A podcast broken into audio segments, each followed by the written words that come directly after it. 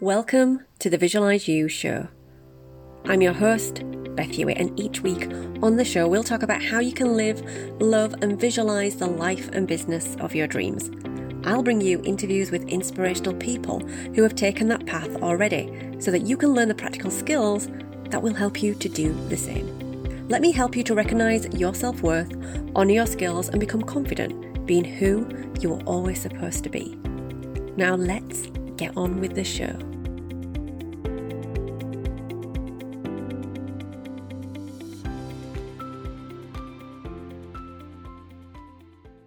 You're listening to the very best of the Visualize You show.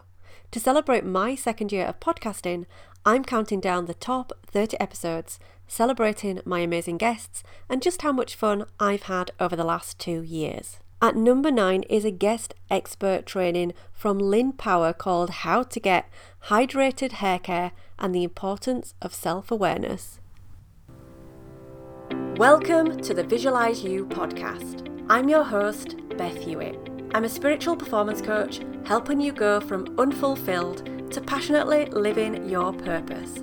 You'll learn how to create a crystal clear vision for your life so that you can change direction with confidence and have a career or start a business that is more in alignment with your true soul's calling. Each week on the show, I'll talk about topics such as the art of visualization, scripting, manifesting, and the law of attraction and I'll bring you interviews with inspirational people who have taken that path already so you can learn the practical skills that will help you do the same.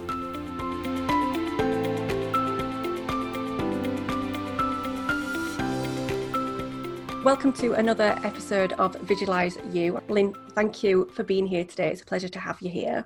Thank you so much. I'm happy to be here. So, I'd like to start just finding out a little bit more about your journey. So, where it all started for you and how you ended up doing what it is that you're doing today. Like most people, well, actually, I don't know. I shouldn't say it that way. I was going to say my journey has uh, been a little cir- circuitous. It hasn't been a straight line.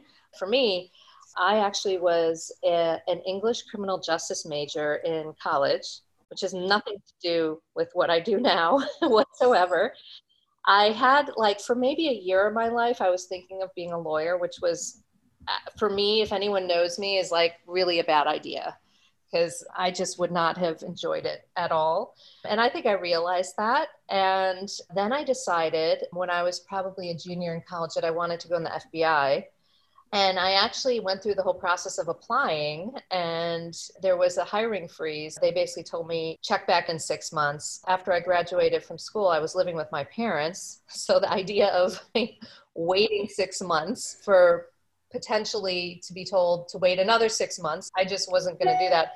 So I ended up I ended up getting a job in advertising. I interviewed well actually I met a recruiter who basically said to me you're going to go on this job interview and get this job and I was like okay and she sent me on the interview and it was for a receptionist for a small agency and they hired me on the spot because I think I was like I had a pulse. I could speak.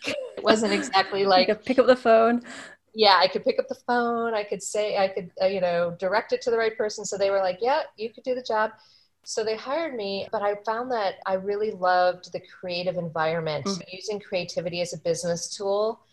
And I was a receptionist for maybe six months, and then they promoted me into account management, and I worked on the Pizza Hut account. And I worked at that agency for three years and I really loved it. And so I felt like I found my niche. And from there, I ended up moving to New York and staying in advertising for pretty much my whole career, mm-hmm. which was really great for a long time until it really wasn't great anymore.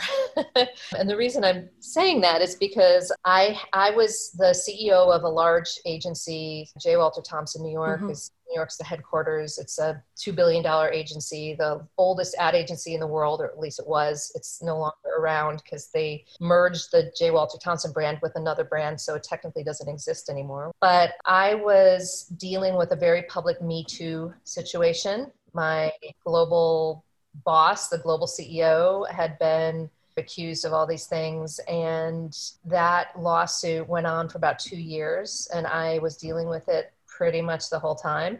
So that was not fun. And I also realized as you get more senior, in these positions, your job changes dramatically. Yeah. You know what I mean? Like the stuff that I loved when I got in the business was, like I said, creativity and thinking about it from a business lens and solving problems and working with clients. And then when you become the CEO and you're managing an agency, you're just dealing with the problems. But you're not doing the fun stuff. You're basically dealing with, oh, this person is quitting. We have to give them a raise immediately or they're going to walk out the door. Yeah. Or, oh, this client's unhappy. Or, there's just always something. And then I had the lawsuit on top of that. And I realized I was not having fun. So I decided after doing it for so long, I'm like, there's really nowhere else for me to go in this business. I don't want to take another CEO job because it's the same thing.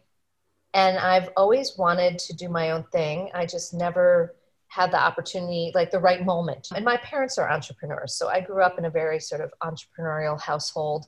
And I decided to leave, it was about two and a half years ago and I actually started a brand consultancy and was working with a number of startups, helping them with their brand positioning and brand strategy, which was for me super fulfilling, like really fun. Because a lot of the startups, if they don't have a marketing background, the founders, a lot of them are engineers, technical people.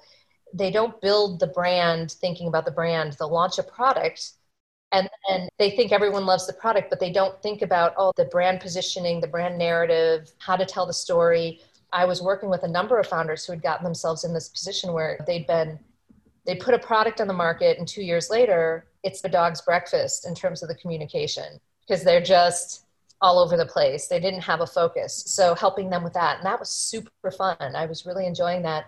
And then I met my hair care partner, James, who I actually met through my husband. And this is the way that the universe works. Absolutely. Like. Yeah. so my husband was also in advertising at the time. And James was working on his team on the global Citibank account, which was a huge team. And James says to Bill, my husband, hey, I've been working on this side project, this side hustle for 10 years. I've been working on these hair care formulations. I think I have them done, but I don't know what to do next. I'm not sure what to do. He's a producer at heart, James. Yeah. He's not a branding, marketing person. My husband was like, I've never worked in beauty, but Lynn has. Why don't you talk to her? Because he's right. I've done tons of beauty in my career. I've worked on L'Oreal's hair products. I've done Nexxus, Clinique, Vichy, a bunch of stuff. So he connects me with James and I immediately am super skeptical because my husband has a track record of introducing people to me like to hire and then I end up firing them.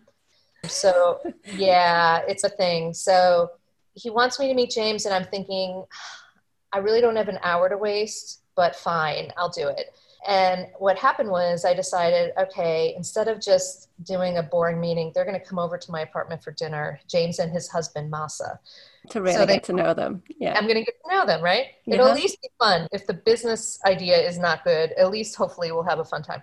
So they come over, and I had not met them before. And I immediately love them because they love my dogs.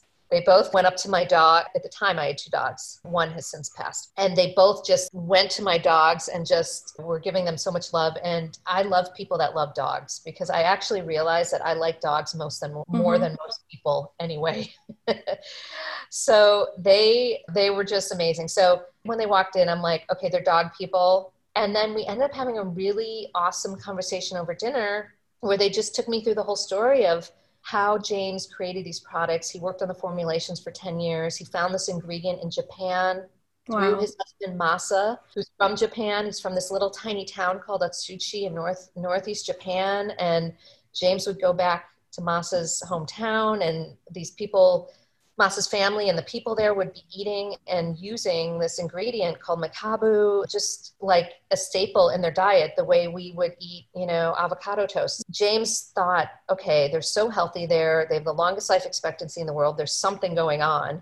I need to figure this out. So he started playing around with the ingredient and using it in formulations. And I think most people know that seaweed, like intuitively, seaweed is good for you knew that but he did he wasn't exactly sure like what it was going to do in your hair but it turns out his intuition was fantastic because it actually acts as a sponge and brings a lot of uh, moisture hydration to your hair which is the number one problem people have so it was like he didn't quite know that's the thing he was solving but he was solving and it turned out to be a, a really important and big thing So he's telling me all the story and I'm getting hooked, right? At this point, I'm this is sounding actually really interesting. And then he gave me the products to try, and I was like totally sold after that because I've worked on a lot of crappy products, meaning you have product- to make them look good in the, in the work that you do. Yeah. Correct. And on most of the products that I worked on, now in hindsight, I didn't know it at the time, but they had a lot of toxic stuff in them. Mm-hmm. In the US, I don't know in the UK, I haven't done the research there, but in the US, 90% of hair care products still have sulfates, phthalates, or Mhm. parabens in them. So the majority of the market is still toxic. We're using them day in, day out as well. We don't realize what we're doing to our body. Yeah. And hair. Well, we're using them, and not only that, but like people don't realize when they're shampooing, they're actually like rubbing it into their scalp, which is one of the most absorbent parts of your body. Right. So if you think about, it, you're basically putting the toxins right, yeah, right into your body. So at the time that I worked on L'Oreal, gosh, at this point it was I don't know how long ago, 15 years ago, but people weren't aware. Like it just wasn't. We never talked about that. The whole idea of these toxic ingredients never came up with any of our conversations with the clients. It was Mhm. all about which celebrity are they going to sign. That was Who's going to endorse the product? And and endorse the product. Yeah. That was like the big thing, but no one ever talked about the fact of there's stuff in there. So James was way ahead of the curve because he figured out 10 years ago that you really want to make products that are as good for you as possible and clean as possible. The challenge in hair care is when you try to do that, yeah. most of the products don't perform very well. So he wanted to create products that took out the bad stuff, but but were really high performing and had all the hydration and had all the the good stuff in it. So that's why it took him so long. Is that typical though for a product such as yours to have that amount of research behind it? Because that's a really big thing, isn't it? That you, you've actually got all the science behind it. I would say it depends on the business and category you're in. Mhm. I think in our case, hair care has lagged skincare. Like skincare now, I think you could go online or into a bunch of stores and find lots of clean skincare options. There just are way more. Mhm. And people have, they feel like because you're rubbing it on your skin and it's absorbing in, you're not rinsing it off. People, I think, had more of an intuitive, like, uh, reaction to wanting clean skincare. So hair care has been lagging behind because people have this perception that oh you're, You're just washing it off. You're Just- washing it off. It's not Uh-huh. staying on there. And also a lot of people have also figured out you don't need to wash your hair every day. You might use it twice a week. Some people once a week. I talked to a woman the other day who washes her hair once every four weeks. Oh my goodness me. Yeah, I know. That's not me. I was freaking out today thinking I should have washed my hair last night before this interview. But um, Oh, you're funny. yeah, no, I'm this. I'm more old school about it. I like to wash my hair more frequently, but but it's also because my hair is really thin and flat, and if I don't wash it, it'll look greasy. So anyway, hair care has been a harder category to figure out the clean thing because consumers, at least in the U.S., are used to the bad stuff adding Mhm. performance cues, meaning sulfates provides the sudsing experience and people associate suds with clean even though the suds are actually detergents and they're Right. not very good for you. So what we had to do, it's really hard to change people's minds and change behavior. So one of the things James figured out, which I thought was really smart, is that we have to still have some suds. We can't take them out completely. I've tried some of the cream products that don't suds at all, and it feels weird. And I Yeah. know better. and I think as customers we're condi- conditioned, pardon the pun around that, but we're, we're, we're kind of conditioned that actually when you wash your hair there should be some kind of right? foam. So to take Right. that out completely, you'd be like, mm, is this is this quite right? Is it working? Is it Uh-huh. leaving residue? Like you just feel like it's so we decided to create low foam formulas. So they're not no foam. Hmm they're still a little bit but they're low foam and we found alternative ingredients that provide that experience. But it was quite difficult to find those ingredients and um, make sure they're eu compliant because we follow eu standards instead of us in the us there's only a handful of ingredients that everyone can agree on are bad and then there's a lot of things that y- you get very different points of view in the eu there's a long i think it's like about 1500 ingredients so we decided to follow that because it's just way ahead of the curve from the Uh-huh. us And as a premium brand, that's really Yeah. your USP, isn't it, in terms of what you're able to deliver? Yeah. Yeah. So anyway, so I met James, and I think a part of when you're going into business with somebody, it's do you get on, right? Like, mm-hmm. there good chemistry? Is it going to be a good partnership? And you have to assess all that side of it too, beyond the product being good, which I already knew it was. But it was one of those times in your life, like James and I, and he's a quirky bird, and I mean that with love. Like he's a very intense personality, but we're quite similar in a good way, and in in that we have a passion for doing things, creating things that are good for you. And we just got on really well. And now it's we're like family. It's just it's a really good partnership. And I think the other thing that makes it great is we're complementary. I always tell founders if they're looking for another founder, don't clone yourself. Don't find somebody that's exactly like you because you're just going to step on each other's toes. Yeah, because I suppose there's that tendency sometimes to maybe gravitate to maybe a friend or somebody you've worked yeah. with previously where that you get on, but also you might have those similarities. And actually, that's not what you need. Is that you need complementary skills and experiences. That's right. That and you I don't have or that we don't have as individuals. Correct. Yeah. I think that's super important. And I think I, it's a big mistake I see a lot of founders mm-hmm. make when they bring in a partner and they're not aligned on the vision and they're too similar in what they do. It just worked out that James' strength is really in the innovation side and in production, and he's really good at sourcing our bottles and materials and things like that. And my strength is the business and the branding and the marketing. Yeah, it's like a Venn diagram. And uh-huh. in the uh-huh. middle, we share the vision and the values of the company that we're super aligned on. So there's never any argument about that whatsoever. It's we both completely buy into what we're trying to build. And so it makes it just so much easier because we're not fighting about stuff. We're just supporting each other. And and then I think the other piece is once you have your founders in place, then it's okay, what else do you need on the team? What other capabilities do you need to round it out? And I always tell people you have to be really self aware. It helps to be a more experienced founder in my case, because I've had a lot of years to know what I like to do and what I don't like mm-hmm. to do.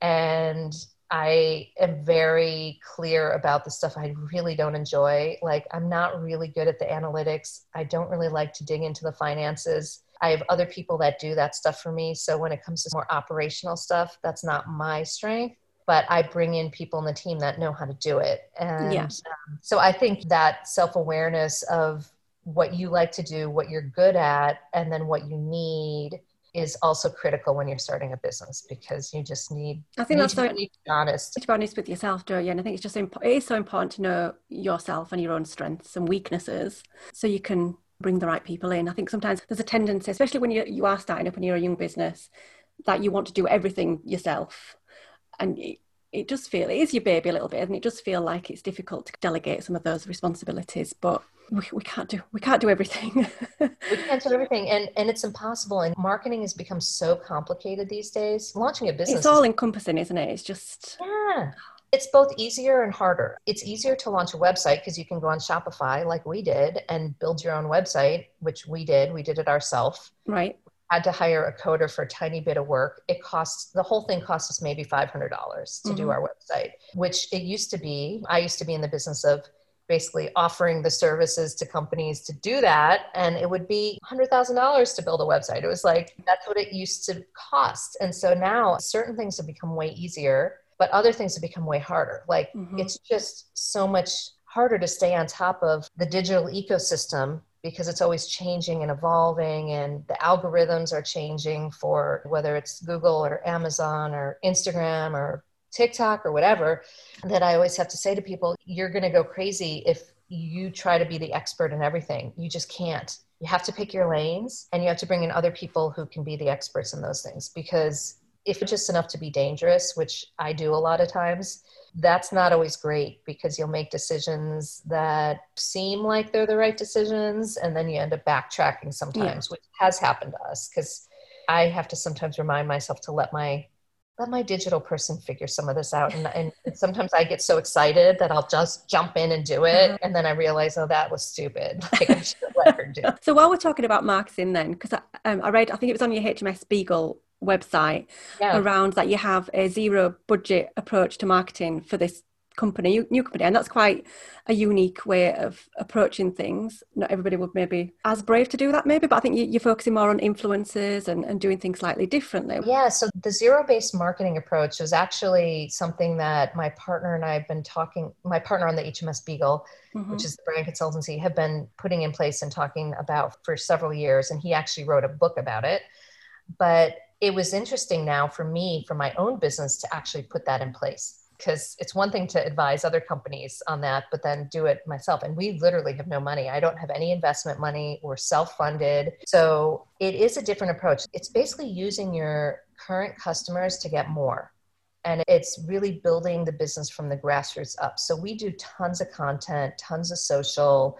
We're really active on all the channels. Obviously, I'm doing things like podcasts because the beauty of a podcast is you get to tell the whole story it's not just a little sound bite where mm-hmm. you're dropping an image on Instagram and hoping people get it. So we're trying a lot of different approaches like that to see what sticks, but it is very much zero based marketing. hey, listener. How would you like to spend a whole 30 days with me learning how to bring more positivity into your life? In the 30 day gratitude journey experience, you remember who you are, you recognize your superpowers, Identify your zone of genius and create a vision for your life and business that you'll be so excited to make a reality. To find out more, head to bethhewitt.com forward slash gratitude. Have no money. And I do think it's it takes a lot of work. Yeah. Because you're doing a lot of content creation yourself. you're doing a lot of tweaking to your platforms. It's not like you can just put stuff out there and hope that people will show up and come to your website. You know right. what I mean? Yeah, I think I suppose it, it means that you have to be a lot more focused in what your intention is and what your outcome is that you're trying to achieve. But I do like the personable approach. You can get your story across and you can work yeah. with people who have genuinely used your products and services and uh, and giving genuine and honest reviews. So I just think it's a, a, a really unique and brave approach, but I think putting in all of that work, I think it, it will pay dividends in the long run. And I've seen you've done lots of different podcasts and things. It's obviously great to yeah. out there. Well, it's interesting. Even some of the podcast hosts that I've met are now Masami lovers. Like they've used the products uh-huh. and they love them. It is like winning people over one at a time, which takes a longer time. But I think as a result, those people are stronger advocates they have a stronger commitment and as and i have a few clients or customers who will never use anything else. Like they're so hardcore about masami and they love it and just works for them. Depends on your hair type and it depends if you're some people just can't get over the idea of paying $38 for a mm-hmm. bottle of shampoo but other people look at it and they're like, I was buying Living Proof or R & Co or Briogeo anyway, and those are in that same price range, and this is a better product. It just depends on your mindset, really. Absolutely. So talk to us through your career journey. I think I read somewhere that you also said that you are a connector of dots. Yes. So what does that mean to you? Because I've got my views of what that means to me, but I'd be interested to know what that. Yeah, I love that you asked that. I really think that's a superpower skill uh-huh. these days is the way I think about it. And I actually think it's the new form of creativity because creativity has evolved. It's no longer just coming up with something in a vacuum and putting it out in the world and mm. having a great brand idea. So when I talk about dot connecting, what I'm really good at is taking a conversation like you and I are having and linking it to something random. Like I'll be having another conversation with somebody tomorrow and I'll go, oh god i was just on this podcast and uh, and then before i know it i'm introducing you to this person and and creating yeah. a whole new ecosystem and i i do that quite a bit and and it actually for me is one of the ways i get inspiration because mm-hmm. i just i like to talk to different people even if they seem like they have nothing to do with my business or sometimes you'll just find that there's like a little germ of an idea yeah somebody has, or you find out that they're job hunting and that, oh my God, I could connect you with somebody. you know what I mean? Yeah, absolutely. And I yeah. do that quite often too. It's, oh, I actually just talked to somebody who's looking for somebody like you. Done. So uh-huh. that's what it means to me. What does it mean to you? Because you said you're also. Yeah. So I've always, I, I would sound very intuitive. So again so if i'm speaking to somebody it's almost sometimes i've jumped ahead in the conversation a little bit it's almost like i can feel what's coming next for that person I also connect the dots. So I, I'm the same as you. If I have a conversation with somebody, I would also, oh, I've just spoken to somebody and, and also do it that way. But because my career has been here, there, and everywhere, and I think when you get to a certain point in your life, you can look back and see how the, all the dots connect. But when you start out on that journey, you can't necessarily see where you're heading. It's only when you're at a certain point that you can look back and go, actually, that's why I went there and that's helped me get to here and this has really helped me in this situation. But what I think can do midway life is actually give you some clues to actually what's coming further down the line. So I like to try and connect the dots of the picture that is emerging in the future mm-hmm. as well. Yeah, I just thought it was interesting that you'd said that, and that was something that I've always done intuitively, I would say, but not realised yeah. I was do- doing it, I suppose, until much later on when you can join those dots up a little bit more. Yeah, I, I think that's right because I didn't really realize that it was like such a superpower skill. I think it is. Yeah, I think. I think it is too, and I, I actually think people can learn. It's one of those things that when you start to put yourself in situations where you're meeting interesting people and you're doing things you haven't done before and you're trying new things, you do start to do it naturally, and it's like a muscle. I think mm-hmm. if you mm-hmm. work at it, it becomes easier and easier to make those connections. I also think you need to be open to it though as well, because I think everything there's probably things that we can see at all points in time, serendipitous things, but I think if we're not receptive to it or we're not yeah. open to seeing them, then we're just not going to see them. So I think it's been yes, op- op- open to that power as well. I think everybody yeah. has probably got it on some level, but I found a fellow superpower dot dot connector, so that's lovely. so just going back to your career, can you identify that exact moment when you shifted to the company you have now? I know we've talked a little bit about it. that. Again, was serendipitous, wasn't it, in terms of that meeting that you had with your business partner? That's quite a leap of faith, isn't it? You've just met them for the first time, you've got on with them, they're really like your dog, great. But actually, now I'm going to start a business with this person. How how do you do that? How is it? An, again, is it an intuition type thing, or is there a bit more that needs to go on from a business mind point of view, crossing all the T's and things? It starts with intuition for uh-huh. sure. There's got to be that initial feeling of okay, this is interesting. It feels like it could be great. But from there, we had several more conversations, obviously. So mm-hmm. then it became okay if we were to partner together, what does that actually look like? How are we going to fund the business? What percent of the business are you going to have versus you get into those conversations mm-hmm. and assuming that you can work all that out because sometimes those are the things that will derail the whole thing because you can't align and one person thinks wait a minute i've been doing this for this long so i'm worth x and you know you, you all those those things so we were able to work through all that pretty seamlessly. And and then it was really about sharing the vision. Do we have the same vision? Can we align on what we're creating? And if the answer is yes then then it makes a lot of sense. So it it's not just like your gut telling you do it and then you jump in. I think you got to do your due diligence to make sure that the yeah. partnership is solid because I see a lot of, I, have had this experience now working with startups over the last two years. I've worked with about a dozen of them, and I've seen a number of them have issues with the founder relationship where they are not on the same page. They didn't do that work up front. One founder has a vision of the company being one thing mm-hmm. going in one direction and the other founder has a vision of the company going in a different direction and it's impossible like you're never going to be successful if you don't even know what you're building yeah, let's lean into that a little bit then. So, the whole vision and values aspect of starting a business. When I looked at your HMS Beagle, you've got the whole theme around ships and there's a clear storytelling going on in, in the marketing. Is that something that you feel at your core, building cultures and visions and values of organizations is something that is really important to you? Yeah. I enjoy that and I've done mm-hmm. it for a lot of companies. So it's fun to do it for yourself.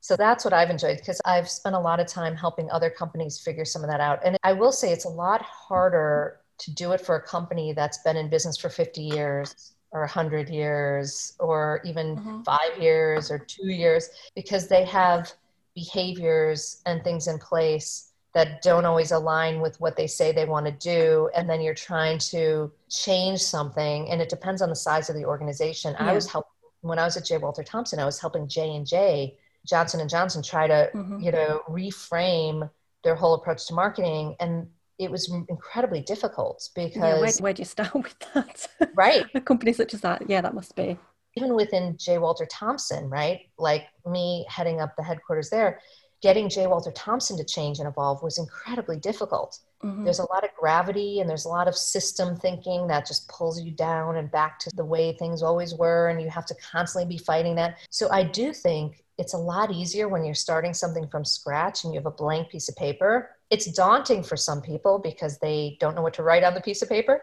but mm-hmm. you have to force yourself to, to have that discipline to do that up front because then it just makes everything else easier. Like I said, you're not trying to unravel it later. You're not trying to change culture.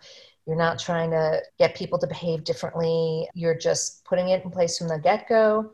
And then I, I am a fan, even though it can be a little cheesy, of using symbols or analogies, mm-hmm. or if you want to think of archetypes. For the HMS Beagle, it is very nautical, and a lot of our language and the way we talk about brand positioning fits into that.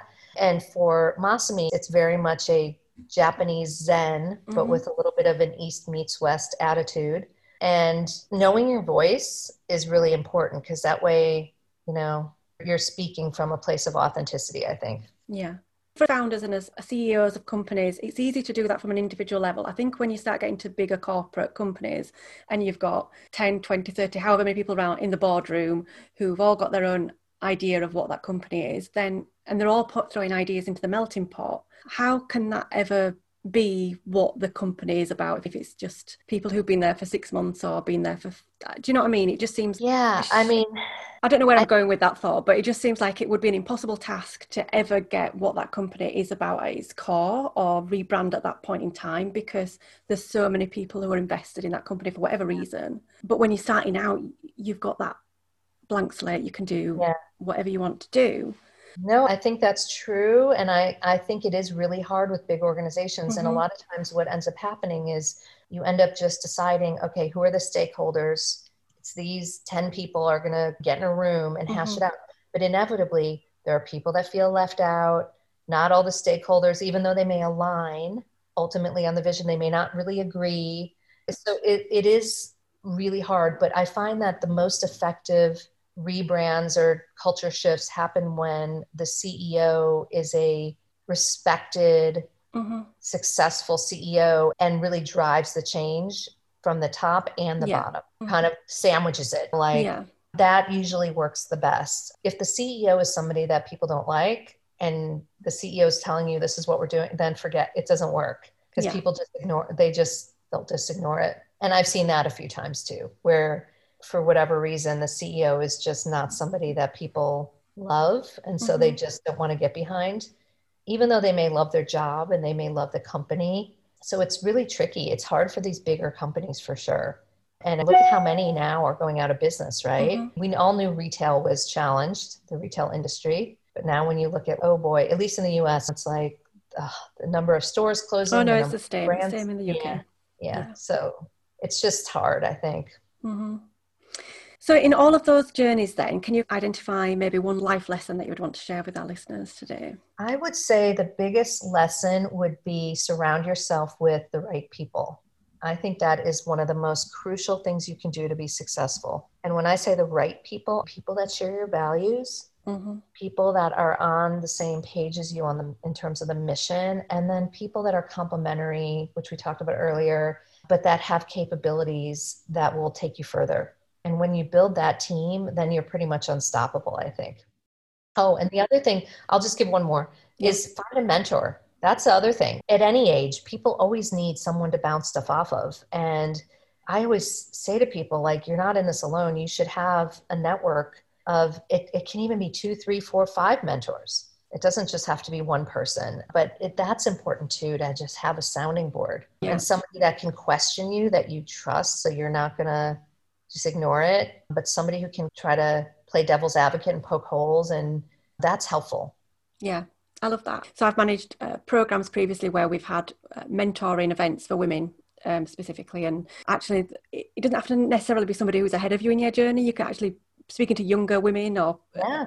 totally different perspectives can be so eye-opening and just give you some insight that you would never have, have got to on your own. Has there been something that's been calling you, do you think, throughout all of this time? To bring you to the point that you are today? I don't know. I just think people are motivated in their lives by different things. And I'm somebody that is super motivated by being really productive, much to my husband's uh, dismay. but I like to get shit done. And I like to move things forward and I like to see things be created and made and built. So I think that sort of inner desire of to do that kind of led to this natural evolution, which, of course, as you said, like in hindsight, seems more obvious. It does when you're in it. Mm-hmm. But the idea of creating my own thing is a natural evolution of, well, I was doing it for other people.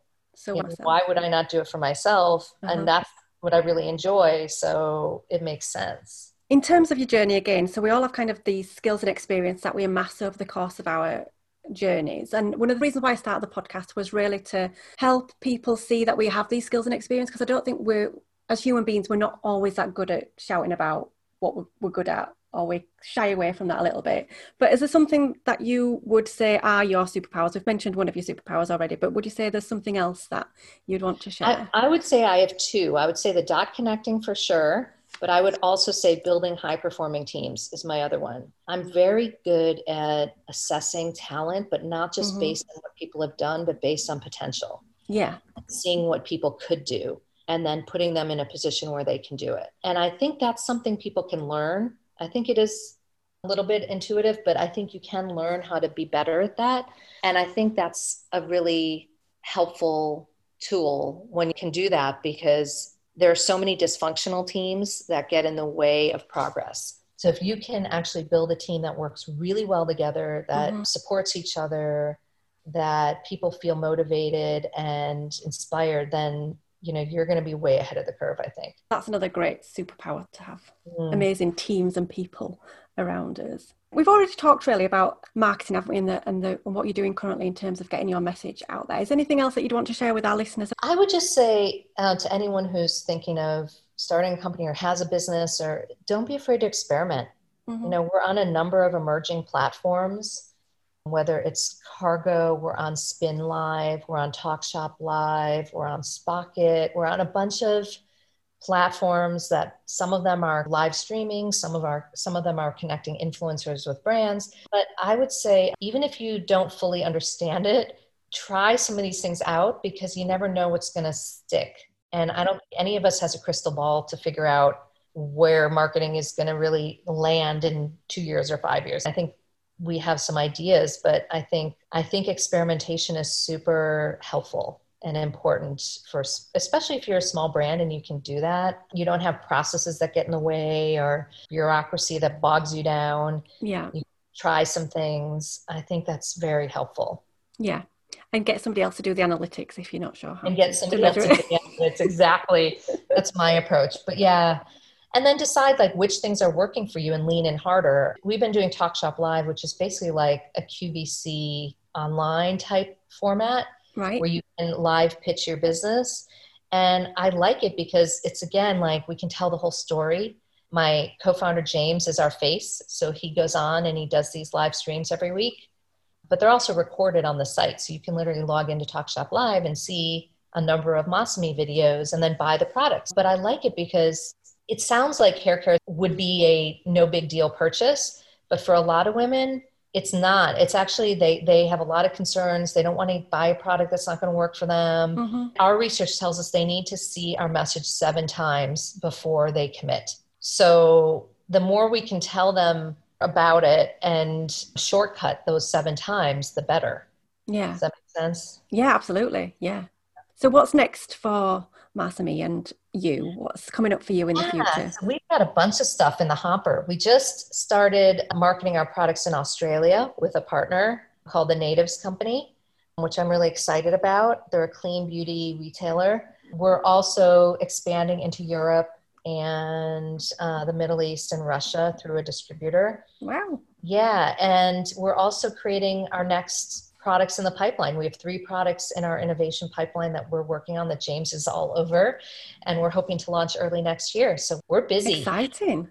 yeah. Do you want to say anything about the products that you've currently got out there at the minute in terms of what's available for oh, people sure. to try? Yeah. So we've got a shampoo It's low foam, as I mentioned, um, a conditioner, a shine serum, and a styling cream. They're all gender neutral with a light, fresh scent, so it's not mm-hmm. overwhelming. We have actually about 40% of our purchasers are men.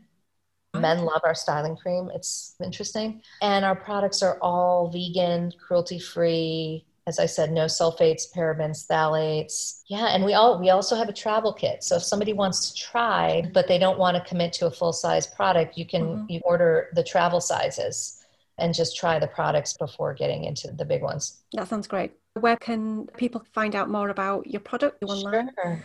Yeah, we're our website is lovemasami.com, L O V E M A S A M I and our social handles um, across everything it's love masami hair so that's instagram facebook twitter pinterest youtube fabulous T- yeah. You're on TikTok as well. I've not even ventured. I watch well, TikTok, but I haven't ventured into TikTok land. I posted a couple videos there, but we're not really on it. We have an account, and I have three videos on there, but we're not doing. We're not actively like TikToking. But, I don't think I'm going to venture. Yeah, oh, you never know, maybe. It's been lovely to have you on the show today, Lynn. Thank you so much for being here. It's been a really interesting conversation. I look forward to seeing Thank you online and trying your products yeah. in the future. Amazing. Thanks for having me. Okay, everybody, I really hope you enjoyed today's show. As promised, for all of our listeners, Lynn has kindly offered to give our listeners a discount code on her amazing hair care products. So, to grab that, all you need to do is go to visualizeyou.com forward slash Masami, that's M A S A M I, and enter the words visualize you at the checkout, and that's visualize with an S at the checkout. All of the details are in the show notes, and uh, thank you, Lynn, so much for offering that to our listeners today. Hey, friend, thank you so much for listening to the Visualize You show.